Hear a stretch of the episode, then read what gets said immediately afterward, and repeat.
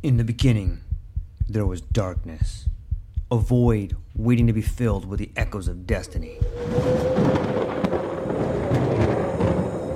From the depths of time, legends emerged. Heroes forged in the fires of adversity, their stories etched in the fabric of eternity. Through the sands of ancient deserts, across the vast expanse of galaxies, and amidst the tumultuous waves of the ocean, their journeys began. But amidst the chaos, there arose a whisper, a call to action, a beacon of hope. Now, as the world holds its breath, a new tale unfolds, a story of courage, of triumph against all odds. Join us as we delve into the depths of imagination, as we embark on a journey beyond the realms of possibility. For in every tale lies a lesson, in every legend, a truth waiting to be discovered. This is not just a podcast, this is an odyssey, a quest for knowledge, a quest for inspiration, a quest for the very essence of what it means to be human. Welcome, dear listeners, to a world of infinite possibilities. Welcome, dear listeners, to the True Life Podcast.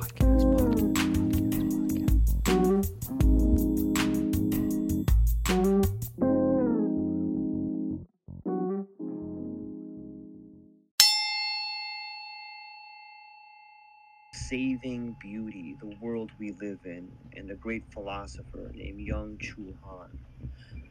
Let me start with this passage. The unbroken visibility of the object at the same time destroys the gaze. Only the rhythmic oscillation between presence and absence, veiling and unveiling, keeps the gaze awake.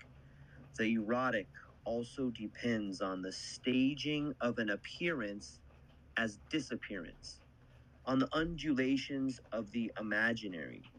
The pornographic, uninterrupted presence of the visible destroys the imaginary. Paradoxically, it presents nothing to see. When you think of the uninterrupted presence of the visible, does it seem obscene to you? Let me try and flesh out a picture, an idea, an understanding of everyday life that kind of brings this into the fold. The pornographic, uninterrupted presence of the visible is the ever present image in front of you, be it a billboard, a television, a phone screen, a tablet screen. It is the sound of talk radio. It is the repackaged ideas that a person tells you in polite conversation. These are the pornographic, uninterrupted presence of the visible. And what they are doing is they are destroying everything that you can imagine. Not so much the world of what is possible, but more the ability to imagine. How many people do you know that no longer have original ideas? How many people do you know that no longer can participate in conversation that is engaging? How many people do you know that just regurgitate things that they have heard on television or talk radio? And it is coming to a point where there is what I call the obscenity, the obscene nature of that which is the same. Something to think about is the way in which artwork imitates life. How much of artwork today is this idea of smooth surfaces, the balloon dog, the sculptures that allow you to see your own image inside them? Is that not a way for you to? Isn't that obscene when you go to a gallery and you look at a shimmering, smooth piece of art in which you see your reflection? It's a cheap thrill. It's a cheap piece of artwork. It's a cheap trick for you to see yourself in something that is beautiful. The reason it works, at least in my opinion, is because for the last 30 years, education has been indoctrination. On some level, you go to school to learn how much of a piece of shit you are. You go to school to learn that you've been a slave. You go to school to learn that you were an enslaver. You go to school to learn how to be indoctrinated. You sit in class in a some sort of simulated work environment in which there is an authority figure standing above you telling you what you can and what you cannot do there is an authority figure that tells you to mind the bells and whistles and that if you play your cards right that maybe you can get a bathroom break this is the form of education we have taken it no longer seems to be a form of education that makes the individual better. It seems to me to be a form of education that allows one to be just smart enough to read the paperwork, but not smart enough to understand how badly they're getting fucked. Let me tell you a little bit more about at least what I think is happening when it comes to the ideas of nature being plagiarized what I see happening is this obscenity of sameness. It is no longer the original idea. It is no longer the person that is celebrated for being original. It's almost like we're being celebrated to be the same. And it takes me to my next point. I think what we're seeing right now is one of two things. Number one is potentially the end of a species. It's not uncommon for species on our planet to go extinct. You may ask yourself, what is it, George, that causes this sort of species decline? Or what are some of the contributing factors that lead to this particular decline? I would point to any sort of animal in a zoo. There's tons of animals that get brought to zoos and they no longer have sex, they no longer copulate, they no longer continue to move their species forward. And it has to do, at least in my opinion, of the environment in which they live. If you take an animal whose environment is the savannah in Africa, you put them in the San Diego Zoo, you can simulate somewhat that environment, but you cannot simulate the minerals in the ground. You can't simulate the sounds in the air. You cannot simulate so many things. And it is because of this inadequate simulation of the environment that the species can no longer continue to move forward. It's trying to move forward in an environment that is foreign and it's no longer conducive to reproduction if you think about it from a metaphorical point of view, think about it like this.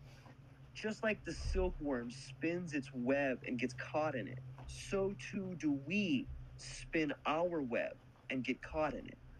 And much like the silkworm begins to have a type of metamorphosis inside the chrysalis, inside the cocoon, so too are we as a species beginning to go through a metamorphosis. In fact, I would argue that the last 200 years of industrialization have been such a metamorphosis. We are at a point, we are at a point, we are at a point where we are either going to break out of this chrysalis into a new form or we are going to die. What you are seeing is either the death of a species or the birth of a new form of that species just like the butterfly breaks through the most corrupted parts of the chrysalis to emerge into a new environment as a new form, I argue that that is exactly where we are today. If you look at the weakest, most corrupted parts of this chrysalis, this form, this cocoon we've built over the last 200 years of industrialization, the most corrupted parts are education, government, money, and these are the parts of our world that are breaking down the fastest. Are we going to die trying to break out of this chrysalis, or are we going to emerge as a new form? I think that we can emerge as a new form. These birth pangs, for any of you who have ever seen a birth, have been fortunate enough to be at a birth where the child lives, then you understand for any of you who have been fortunate enough to be at the birth and the child dies, I'm sorry my heart goes out to you, but you too are fortunate. You understand more so than the person who has watched the child die that a birth, that when a woman is giving birth, there is a critical moment. That child can live or that child can die. It is the same for our species, and we are at this moment. For those of you who have seen a birth, you realize there's blood everywhere, there's guts everywhere. It's a moment of crisis. And that is the moment we find ourselves in today. There's a real opportunity and there's a real chance of not making it through. I believe that during these birth pangs, during this time of rebirth, what we are seeing is the ideas of the older generations dying in front of us. On the topic of the older generations, how many people do we know? How many boomers do we know? How many older generation people do we know in their 60s, 70s, and even 80s occupying seats of power, be it in government, be them lawyers or interconnected boards of directors? Why is it that someone in their 70s can hold three, four, five, or even six positions in positions of authority? Some of them having $100,000, $200,000, or $300,000 a year paychecks. Far too many people that are octogenarians or boomers are sitting on levers of power and refuse to get out of the way. It is this clogged artery of authority that is going to be a pressure point that we must move through, be it through force or be it through realization. The people in positions of power must understand they're going to have to get out of the way one way or another. If they refuse to get out of the way, hmm. if they refuse to go gracefully, then they will be removed. It will be ugly. It will be painful. I can understand how later in life you may get to a point where you do not want to accept that your ideas are flawed. You do not want to accept that you, in fact, are dying. But when you sit in positions of authority and your decisions are causing people below you to suffer and die and be snuffed out, not able to get food or oxygen, then you will be removed. It is the job of the Generation X to be a bridge between the boomers and the millennials. Far too many ideas the boomers have need to go, but it doesn't mean those ideas that they all have are bad. There's plenty of ideas that have been brought to us that must be salvaged, that must be polished, and must be given or handed down to the next generation. Additionally, it is the job of Gen X to tell the younger children that the people that have gone before them are not all bad. There's plenty of good ideas. It is also the job of Generation X to tell the people in positions of authority that the millennials, the younger generation, are far from lazy. They are far from stupid. In fact, they are the most intelligent generation coming up our way until the next generation. The tools that they have, the ideas in front of them, will be the tools and ideas that build the future, not only for them, but for their kids and their great grandkids. This transition of power that we see is something that must take place. This transition of power is something that must be facilitated by all of us. If we want to emerge as the new form, if we want to continue on our path as a species, then we must come together. We must get to a point where we no longer allow the ideas of the past to infect the new form that we're emerging into.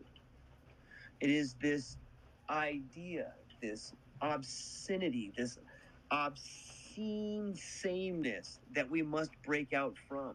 This obscene idea of uniformity will not be able to carry our species into the next time. It is the pornography, the pornographic, uninterrupted presence of the visible that constantly destroys our ability to have original ideas. It is a religion of consumption. And just like the caterpillar and the chrysalis, just like the caterpillar who must consume everything in order to become this new form. That is exactly what we have done. But we're emerging, we're becoming, we are in fact breaking into a new environment as a new form. And our ways of consuming energy, life, understanding the world will all be changed. And that's why things seem so chaotic right now.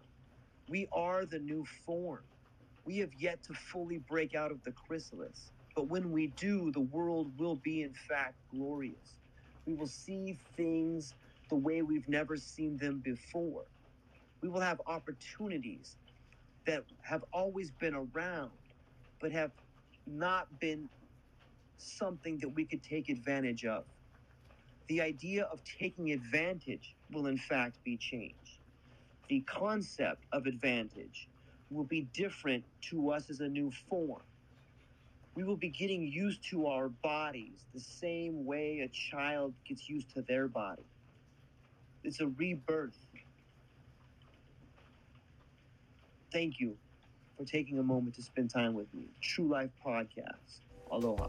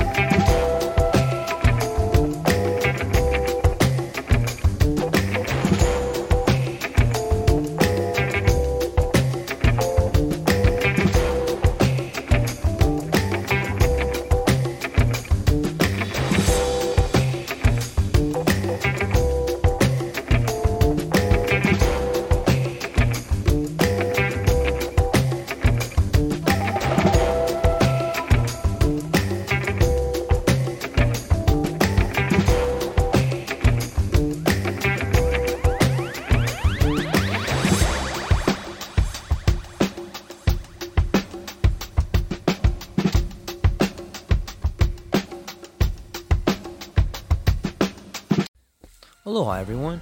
Thanks for taking a moment to hang out with me in the True Life podcast. I truly appreciate it. If you're taking some time to listen to this, whether it's your first podcast with me or you've been with me the whole way, I truly want to say thank you from the bottom of my heart. Additionally, I would like to try to inspire everyone. The world is a crazy place, and if you listen to your heart and you take some chances, I really think the world will unfold in front of you in ways you can't imagine. I've been doing the podcast for about five years. Last year, I decided to take the plunge. Well, circumstances dictated that I took the plunge, and I did. I've begun working on the podcast full time for almost a year now, and it's been so rewarding to me that I just want to try and inspire other people. If you have a dream, if you have a vision, follow the voice in your heart, listen to the song on the wind, and embrace the challenge think you're strong enough, you're smart enough, and you're good enough to make your dreams come true, but you have to believe in them. And I truly believe wholeheartedly that if you take a chance, a real chance on what is possible, then your dreams will unfold in front of you. Uncertainty can be a monster. It can be something that we run away from. But much like fear, if you stand in front of it, it's not that big of a problem. I know everyone listening to this has a dream and a vision, and I hope you all conquer it. And I want you to know it's possible. Take baby steps and move towards it, and you will get closer to it. Your relationships will be better, your life will be better, and you know what? You deserve it. You're an amazing person. If you get a moment, go down to the show notes. If you can, support the show. Thank you so much for being here. Now let's get to it.